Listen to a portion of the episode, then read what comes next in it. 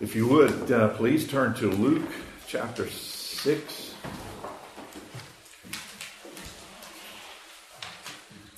We'll pick up uh, where we were last week. I think we'll begin in verse 27. but uh, let me open us with a word of prayer. Father, we do thank you for this opportunity to be together again and for those prayers we have lifted up for all of our uh, friends and brothers and sisters here and others. Uh, Father, we come now to open your word and we do pray that you would be with us as we do this and that your Holy Spirit would, uh, would speak to us this day the truth of this wonderful gospel. We pray these things in Jesus' name. Amen. Uh, are there any any people here like to fish? There, that was, oh yes, oh yeah. Fish or two fish? Two fish. Not eight fish. Not eat. you, can, you can eat it. If, you can eat it if you want it, but specifically two fish. Um, maybe in another uh, earlier iteration of our lives, we were more fishermen then. But uh, I say that because I'm about to open every can of worms on the planet uh, with this passage. So uh, there'll be uh, plenty of, of bait left over. Uh, and I will tell you ahead of time that this is going to be a bit, um, well, this is controversial. And that is what we should expect, frankly. Uh, when you open the Word of, of God and think that you're going to fathom every single verse easily, uh, that's just not a good way to begin. Uh, we should expect this, this sort of challenge to us, and trying to find uh, the answers to these questions is, is um, has been a problem for thousands of years, and it will continue to be. And by that, I'm not suggesting that the Word of God is vague. I simply say that um, that is going to push the Lord's people. And it's going to push us into uncomfortable regions. And we're going to see that today. I want to uh, remind you where we ended. We, Luke chapter 6, uh, among other things, is this uh, sometimes called the Sermon on the Plain as opposed to the Sermon on the Mount, which you find in Matthew. Now, the Matthew uh, sermon is three chapters of Matthew. We only have uh, actually less than one chapter here in Luke, so things are compressed. And most people indeed think that it's two different sermons. It doesn't really matter. What Jesus is doing in both places, among other things, is raising up a group of disciples who are going to uh, take on a mission, and that mission is going to be to take uh, the gospel of Christ into the known world at that time. And as we looked a couple of weeks back, they they did that. Most of them died doing that. Most of them died horrifically doing that. So, as Jesus uh, chooses these men, mostly fishermen and people like that, and we saw uneducated uh, men and, and uh, certainly poor men, uh, yet they were his disciples and they have uh, been responsible, frankly, for us being in this room today. Uh, but where we ended last week we went through the Beatitudes and the woes of Luke. That's found in verses 20 to 26. And what we saw is that if you want to be a disciple of Jesus Christ, this is not a, a message just for those 12 people, it's a message for every one of us in this room. If you want to be such a disciple, realize you're going to uh, find poverty of spirit. You're going to hunger for righteousness. You're going to sorrow over your own sin, and you're going to experience persecution for the sake of Christ. Uh, all of those are uh, problematic to many, many people, but that is the nature of being a Christian uh, in a world that is uh, opposed to God. And the uh, what we saw last week in 20 to 26, where the res- responses are to stay the course Stay focused on God, stay focused on the cross, and stay courageous for Jesus Christ. All of this is coming under a heading that we're calling the cost of discipleship, and we pick up today in verse 27 with what most people think is the most difficult challenge that Jesus ever gave to anyone. Uh, beginning in verse 27, and, and we're going to go today through verse 36 of this sermon. And I will read uh, that brief passage. Says, But I say to you who hear, love your enemies, do good to those who hate you, bless those who curse you, pray for those who abuse you. To one who strikes you on the cheek, offer the other also. And from one who takes away your cloak, do not withhold your tunic either. Give to everyone who begs from you, and from one who takes away your goods, do not demand them back. And as you wish that others would do to you, do so to them. If you love those who love you, what benefit is that to you? For even sinners love those who love them. And if you do good to those who do good to you, what benefit is that to you? For even sinners do the same. And if you lend to those from whom you expect to receive, what credit is that to you? Even sinners lend to sinners to get back the same amount. But love your enemies and do good and lend, expecting nothing in return. And your reward will be great, and you will be sons of the Most High, for he is kind to the ungrateful and the evil. Be merciful, even as your Father is merciful you can see immediately why these words would be uh, controversial. They've been debated uh, throughout church history for many, many reasons, and there are many opinions about them. Uh, but we've got uh, these disciples who are hearing all of this. Keep in mind, uh, these men are hearing all of this uh, essentially for the first time. They've been tapped by Jesus, they've been chosen by Jesus told to follow him, and they're they're hearing all of this. Most of them probably uh, would be more than happy to go back to their nets. Uh, and you you recall several times within the Gospels, uh, the four Gospels, that there are moments when what is encountered by being a follower of Jesus Christ leads to some of his disciples deserting him, and they say, "I'm not willing to take on this." Um, it's understandable. These, these 12 do not. One of them will, actually. Uh, Judas is one of these men sitting here listening to this sermon, but we'll get into all of that later. But what I'm going to suggest to you is what we're going to look at today, uh, based upon the foundation that we saw from those Beatitudes and Woes, is going to be unpacked for the rest of this entire gospel. Everything we're going into today is going to be uh, built upon and illuminated in fascinating ways by Jesus as we go through the rest of the Gospel of Luke. Uh, very, very sobering words that we have, have just read. Love your enemies. Uh, looking just at verses 27 to 31, where Jesus says, But I say to you who hear, that's, that's, that's an interesting addition there, to you who hear, I'm not simply meaning those who have the power to hear, but those who are willing to listen, in other words. Uh, not to just, uh, again, his, his 12 disciples, but uh, to you and to me today. Uh, he says, I want you to love your enemies. I want you to do good to those who hate you. I want you to bless those who curse you. I want to, you to pray for those who abuse you.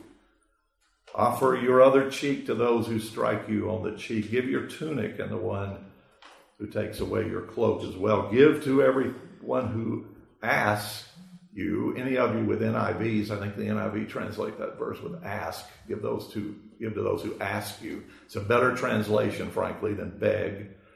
Especially in the 21st century, when we hear the word those who beg from you, we tend to think of the people perhaps at street uh, intersections and things of that nature. This is not so much talking about beggars. Uh, those, I, I, think it would be appropriate to add a beggar into this, uh, but uh, it's specifically and more, I think, accurately talking about anyone who asks you. The, the implication there is, uh, is someone who has a legitimate material need and, um, and you have some legitimate reason to give to them. By the way, uh, that has, has that is at the centerpiece of controversy uh, because we have people on street corners. What, is, what are you supposed to do as a Christian when somebody is standing there in a street corner holding up a sign, uh, whatever it, it, may say? Uh, a hundred years ago, a little, little more than that actually, the church had a wonderful solution to that. Most churches had an enormous tree that they would have behind the church.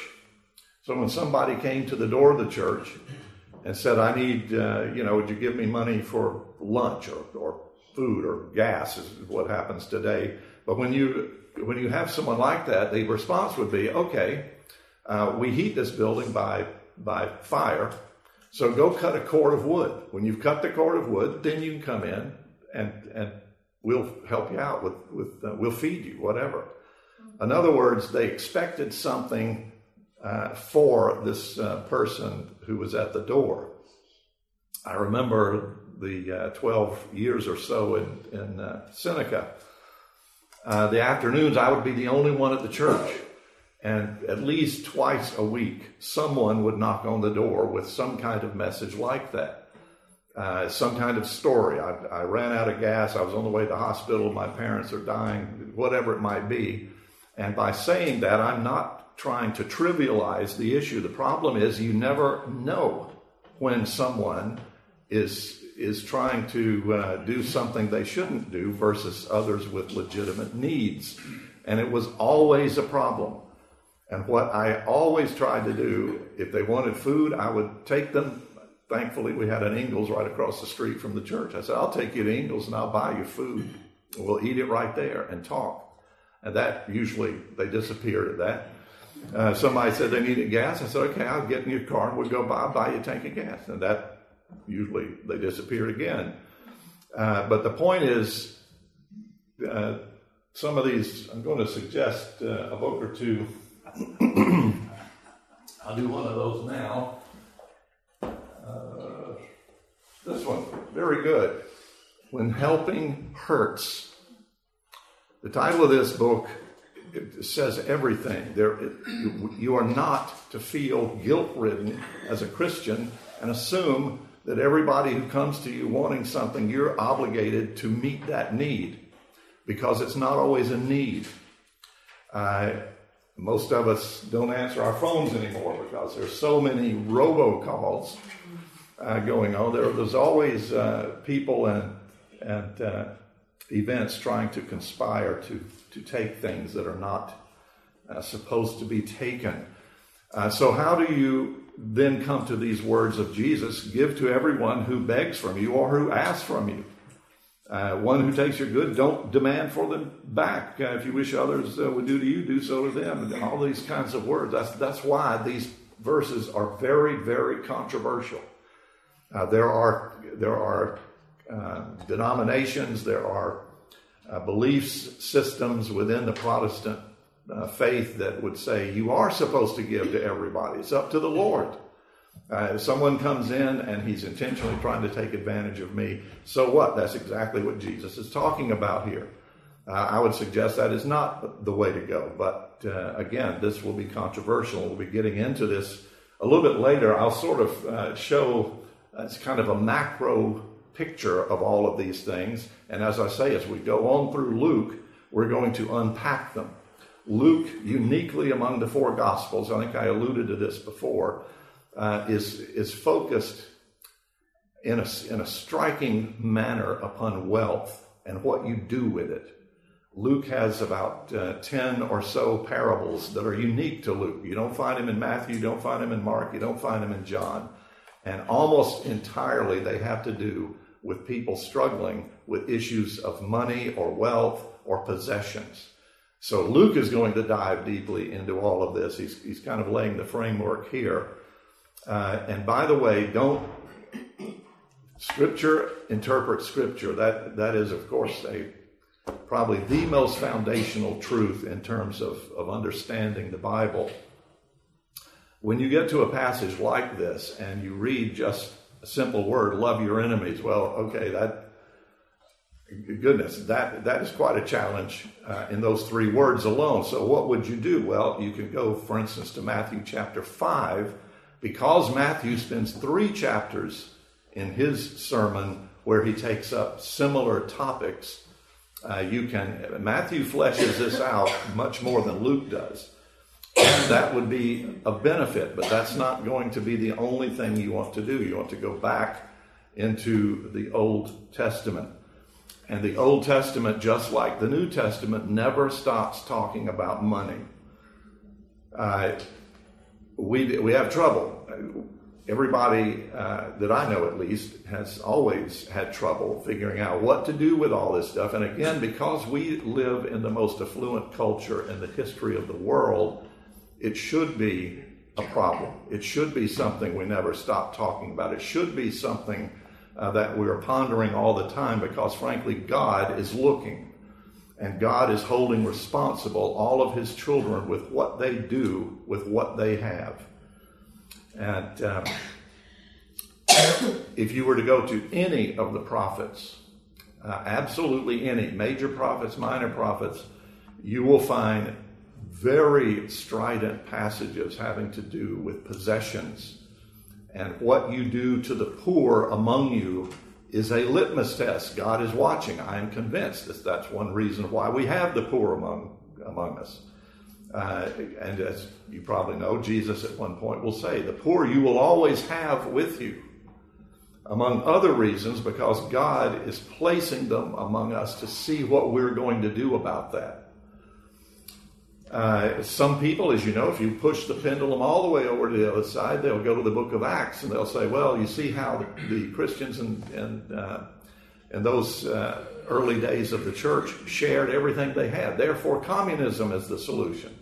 Communism is not the solution. Uh, and I, we'll, we'll get to that a little bit later as well.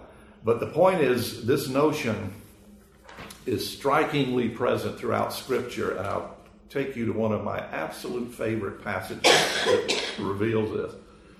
Uh, at one point, early point in Jesus' ministry, John the Baptist has come to herald the Lamb of God, who is now on the scene.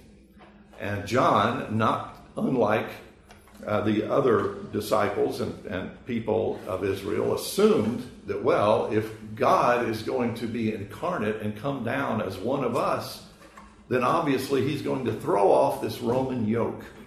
He's going to deal with these people who are oppressing us.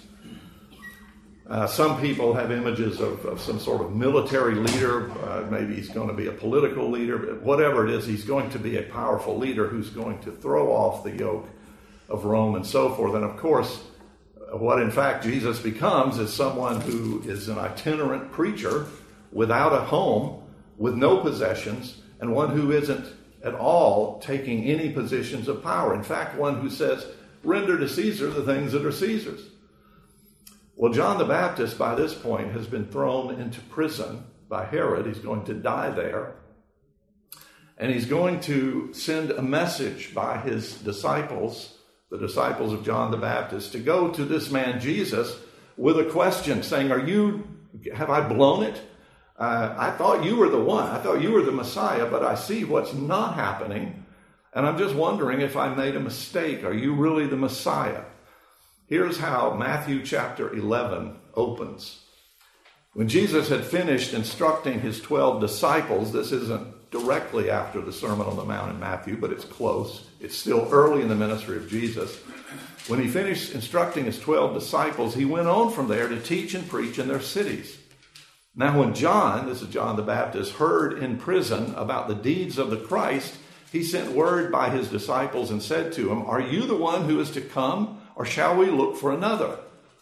There's a lot of debate about what was uh, John's real question there, but certainly he's at least unsure. This is how Jesus answered. Now, Jesus think he could have answered any number of ways that we would have found logical, but here's how Jesus answered. Verse 4 Jesus answered them, You go and tell John what you hear and see. Colon. In other words, here is my imprimatur. Here is, here is how you know that I'm really the Messiah. Verse 5 The blind receive their sight, and the lame walk. Lepers are cleansed. The deaf hear. and the dead are raised up, and the poor have good news preached to them. And blessed is the one who is not offended by me. That is a stunning passage in Scripture that where Jesus, uh, having been approached by uh, John the Baptist and his disciples, he says, This is all John needs to know. If John wants to know if I am really the Messiah, if I'm really the Christ, the Son of, of God, God incarnate, fully God, fully man, then you tell him that issues of social justice and healing are taking place. That should be uh, quite a sign to us, actually. And this, these things are not just in the Gospels. Uh, First John chapter three, verses fourteen to eighteen say, "We know that we have passed out of death into life." because we love the brothers. Whoever does not love abides in death. Everyone who hates his brother is a murderer. And you know that no murderer has eternal life abiding in him. By this we know love, that he laid down his life for us, and we ought to lay down our lives for the brothers. But if anyone has the world's goods and sees his brother in need, yet closes his heart against him, how does God's love abide in him? Little children, let us not love in word or talk, but in deed and in truth. Book of James, chapter 2, verse 14 to 17. What good is it, my brothers, if someone says he has faith but does not have works? Can that faith save him? If a brother or sister is poorly clothed and lacking in daily food, and one of you says to them, Go in peace, be warmed and filled, without giving them the things needed for the body, what good is that? So also faith by itself, if it does not have works, is dead. Uh, you could just go on and on and on. We, if, if you ever have uh, a time to focus on Scripture from from Genesis all the way through Revelation, and look pointedly at this notion of what we sometimes call social justice I think personally, this is only my opinion, but I think personally that that uh, most Protestant faiths, certainly most Reformed faiths, we hear the phrase social justice, and we've seen that abused to the point where we don't want to hear it at all. We don't want to talk about it at all, and that is the mistake.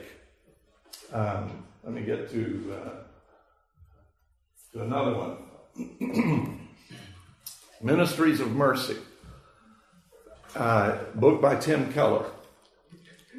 Uh, you bring up Tim Keller's name in, in some circles, and people want to uh, to criticize for one thing or another. I don't know any human on the planet uh, that uh, can be free of criticism and sometimes worthy criticism. Uh, Tim Keller was a professor at Westminster when I was there. when I was working there, I'd already graduated. And this was his doctoral thesis. I've never read a better book than this on social justice, but better stated, ministries of mercy. This is a more biblical title than social justice. social justice tends to have become wrapped around a socialist, uh, Marxist agenda. Uh, ministries of mercy is what the Bible talks about. Even though this book is now 33 years old, uh, I still have not seen anything better that talks about what the church ought to be doing. It incorporates a lot of what this is talking about. How does the church do mercy ministry without uh, taking someone who is limping and making the limp worse? It is not always the case that somebody who thinks they need something actually needs that something.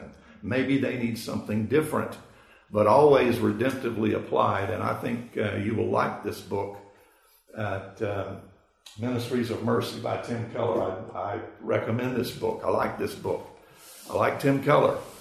Uh, and I've seen what he does uh, up close and personal, as they say. let's get back to Luke here. Luke chapter 6, verse 27. Love your enemies. Uh, that alone is uh, we can we could talk for weeks and weeks. Uh, does that make us Mennonites?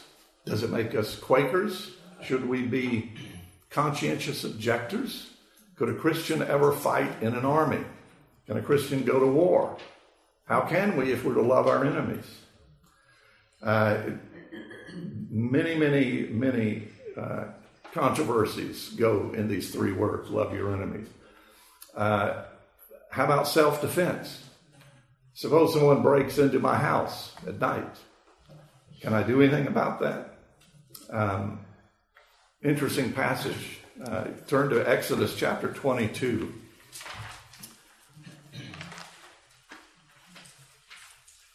Exodus chapter 22.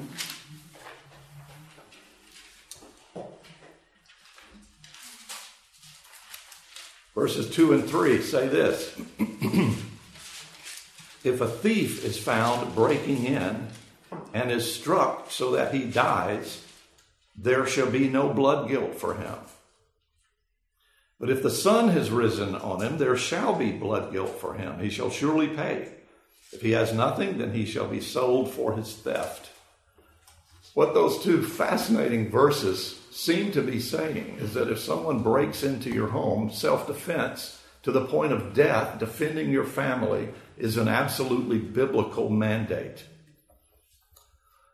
Uh, but isn't he my enemy when he breaks in? Yes, he is your enemy. But again, what you want to do always with Scripture is find the entirety of what the Bible is teaching. What does Jesus mean simply by love your enemies? Well, he's assuming that we're all aware of all of these other aspects of this very difficult issue. But that passage in Exodus is, is a fascinating. What, what really fascinates me in that those two little verses is the second verse there, where it says, if, if the guy breaks in in the daytime, apparently, then you can't kill him. I don't know why that is. You can you can kind of corral him. I guess maybe the assumption is people would see it or know it and uh, assist you or something like that, or or no one would ever break into your house in the daytime. I don't know what that means, but the point is. Uh, love your enemies, yet we've got these passages about self defense. How about capital punishment? Uh, can a Christian support capital punishment in a government and yet love your enemies? Suppose you were a Christian who ran uh, for a district attorney, you were elected. Uh, can you push for a capital punishment verdict in a certain case? Uh, this would be a legitimate question. Uh, that brings me to this big beluga here.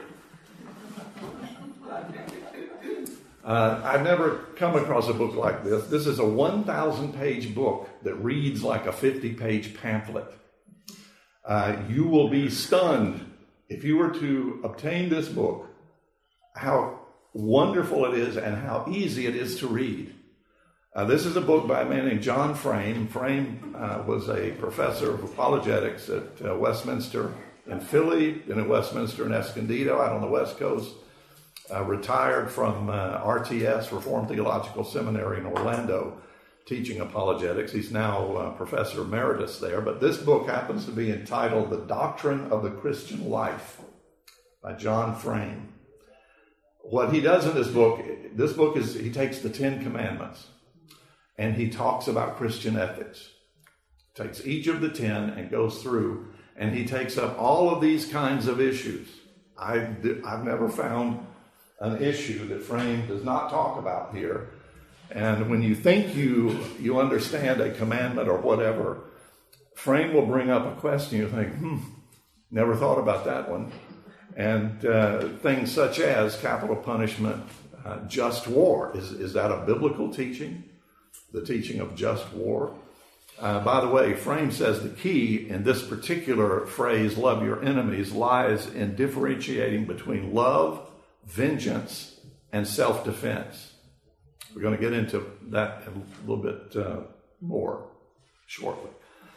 Um, the New Testament adds the emphasis on showing love to those outside our community, and it extends the covenant community to all nations. Now, here we, we're going to open another, another very large can, but you need to know these things, especially if you're a Reformed Christian. You should know the covenants.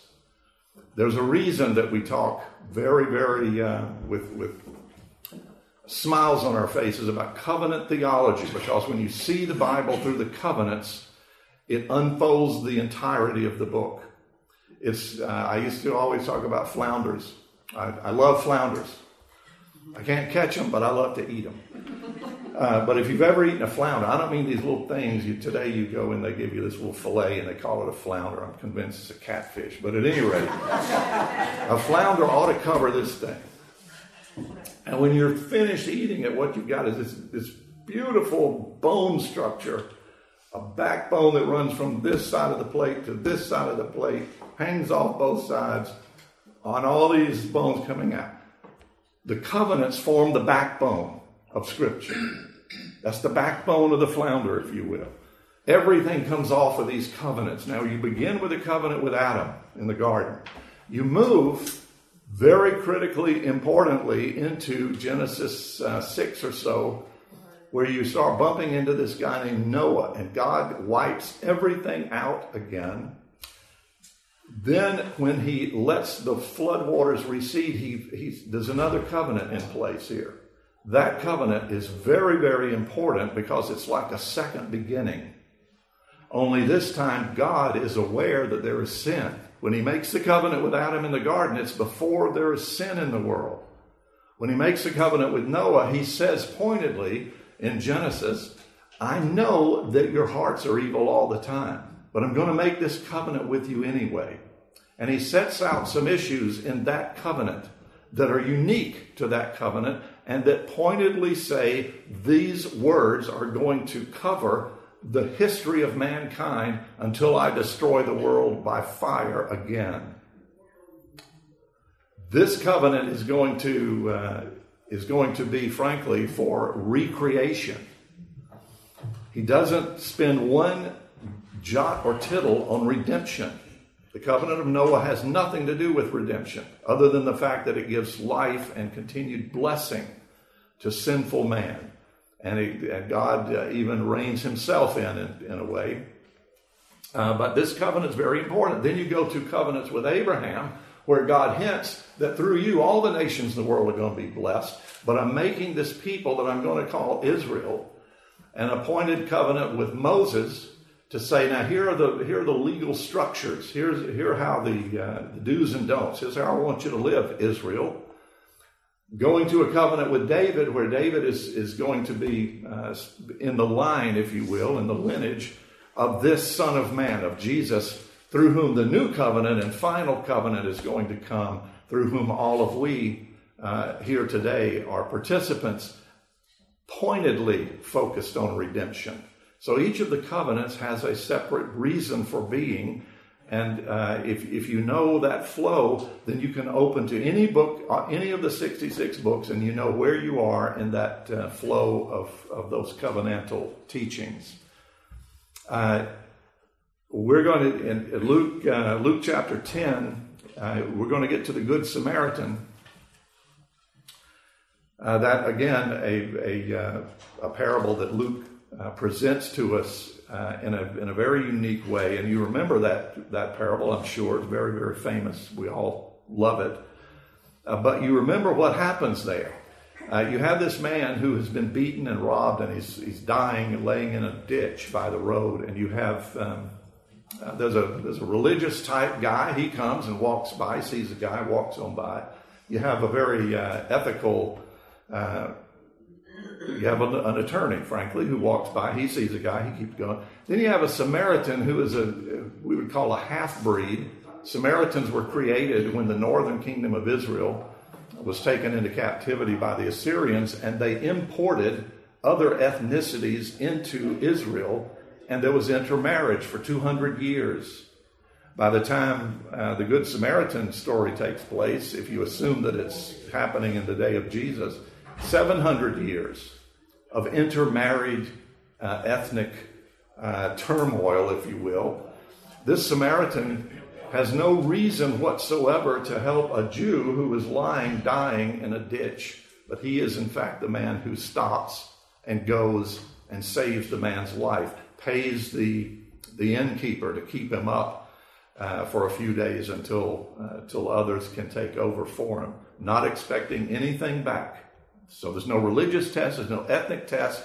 He was simply a victim of a robbery and he loved him. Now, the lawyer who asked the question to Jesus begins that parable Who is my neighbor? Jesus answers, To whom will I be a neighbor? That's the real question of the Good Samaritan. Is not so much who is my neighbor, is it this person versus that person? The better question of that parable is to whom will I be a neighbor? And the answer is anyone I find in need. I don't worry about ethnicity. I don't worry about skin color. I don't worry about health, wealth. I don't worry about anything at all. If a person is in need, that is my neighbor. Um, now, capital punishment would just stick a toe in that water. Uh, we've seen already that, that this love for enemies is not incompatible with self defense. Uh, capital punishment, as you know, is an Old Testament concept. There were 18 different acts that the Old Testament says that should follow, that should have capital punishment meted out. The person who does any of those 18 things should be put to death. So the Bible is not speaking about capital punishment there. Uh, a just war, I, I, am not going to get into that uh, today. Maybe we can maybe we can come back. Just war uh, comes to teaching by what's called the natural law. This is uh, this may be the biggest can of worms of all uh, that we're going to encounter as we go through the Gospel of Luke. Natural law simply means a teaching that because God has created the world and everybody in it, there is a natural law the likes of which every creature on earth knows. You don't have to be taught it. You don't have to read it in a book. You just know natural law, and you should abide by natural law. Now, Romans 1 has a lot to say about this. Romans 1, verse 18, frankly. If you read Romans 1, verse 18, that begins all the way through verse 32 in Romans 1, is this teaching that what the unbeliever does with natural law or general revelation the unbeliever suppresses the truth. And everything that follows in Romans 1 from verse 18 is based upon the fact that the unbeliever, they may know natural law, but they volitionally suppress what they know. So natural law is going to uh, is going to play a, a it does play a major role in, in every Christian um, iteration that that uh, says just law does not violate love your enemy. Uh, and we're, we don't have the time to get into that, but we will be getting into it later. Uh, the love that follows here, uh, all of these other passages, all of these uh, verses in Luke that we've read, uh, strike you on the cheek, turn the other cheek, give to anyone who asks. Again, that that too, the Bible will will qualify uh, lend to those who expect to receive. What credits that to you? Uh, love your enemies, do good and lend, expecting nothing in return. Uh, be merciful, the, the, verse 36, even as your Father is merciful. Uh, these kinds of issues are boiling under every single one of these verses we just read. And as you could see, it would take, we would need one class per verse out of these verses 27 to 36. I'm not going to do that. And the reason, again, is because Jesus is going to do that for us as he gives us his Gospel of Luke. Luke is going to unpack every one of these things. And we'll see them again. We see them largely through the parables that is, uh, he's going to bring uh, to us. But uh, it, it's, uh, it, it's quite a bit. Uh, Luke 6, 27, and 35 are, are, the word love is found there, and it's the word agape. I'm sure you have all heard many, many lessons on that word agape. That's the, the essence of this love that is being discussed here in Luke chapter 6. There are four Greek words for love eros, a sexual thing, that's not here. Uh, storge, love within the family, like the love that a parent has for a child, that's not used here. Philia, strong affections, where we get the word philanthropy. Philharmonic is a love for music. Uh, philanthropy, philos, uh, philia, a love for anthropos, for man. So philanthropy, a philanthropist is one who likes to give to the causes of man. Uh, but agape is a biblical word that is a unique, divine kind of love. It is love for the unlovely. It is not a natural love. That's why when you become a believer, when you become a follower of Jesus Christ, this word agape is placed on you. Now, every bit of this uh, comes from Jesus Christ, and I will, will simply finish. Uh, not going to get into that. Don't have time to get into that today, uh, but we will. We, the Lord willing, we shall return to all this. But think about what, why, when Jesus says, if someone strikes you on the cheek, turn the other cheek. What, what does that mean? Where does that come from? In the entirety of the Old Testament, because you're under the Mosaic covenant, it's a legalistic covenant. It's meant to be that way. It is legalistic. Lex talionis was the ethic of the Old Testament. That means an eye for an eye, a tooth for a tooth. It's retributive justice, it's retribution. Justice is in place in order. If, if the punishment was this, uh, or excuse me, if the crime is this, the punishment should be somewhere related to it. If somebody steals a Snicker from CVS, you don't send them to the electric chair. Uh, but if somebody goes into uh, a city today and kills 10 people, which happens virtually every day now, uh, yes, that's an entirely different thing, and the punishment for that crime should uh, should should match the degree of the crime. when we get to the New Testament, we're under the new covenant, a covenant of redemption. Why, if I'm hit on the cheek, do I turn my other cheek? Does that mean retributive justice no longer applies? No, it does not mean that. God is as totally convicted and, and intent on retributive justice today as he was in the day of Moses. But what has happened now is I have a Savior who has gone to a cross and received that other strike.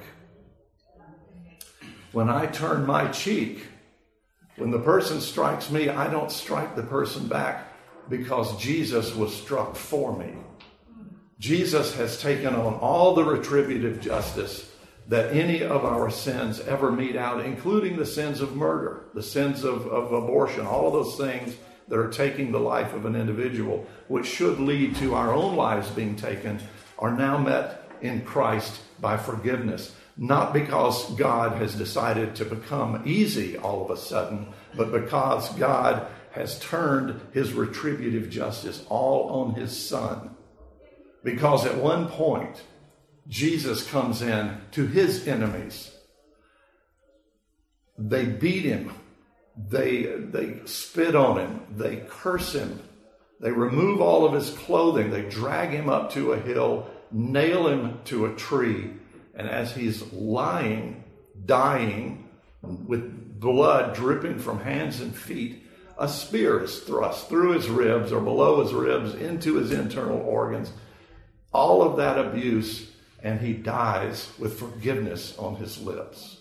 He dies turning the other cheek because he has received that second slap for your benefit, for my benefit.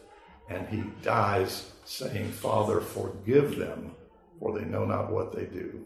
He dies, in other words, loving his enemies. That is the paradigm you and I have. It is not easy. Uh, agape love does not come naturally. It comes through the power of the Holy Spirit, but it is the mandate for the Christian because Jesus has taken our punishment. Jesus has not just loaned people, he's given salvation to people and was repaid nothing. When Jesus goes to the cross in all four Gospels, it says, When we were yet his enemies, Jesus went to the cross for us. That's the paradigm. And uh, we're going to have fun looking at that through the Gospel of Luke. Let's pray. Uh, Father, these words are so, so difficult. Indeed, they are impossible for sinners uh, such as us. Uh, but Father, they are nonetheless your command. Uh, that we would be like that Samaritan. When we see a need, we meet it, but we meet it with intelligence Sometimes the simple way of meeting a need will, in fact, hurt the person. Father, it takes great wisdom to know how to differentiate this, and we thank you that you've given us your word to help us do exactly that, to differentiate, to understand these very difficult verses, what it means to love our enemies. We can do that, Father, because you have loved us when we were your enemies.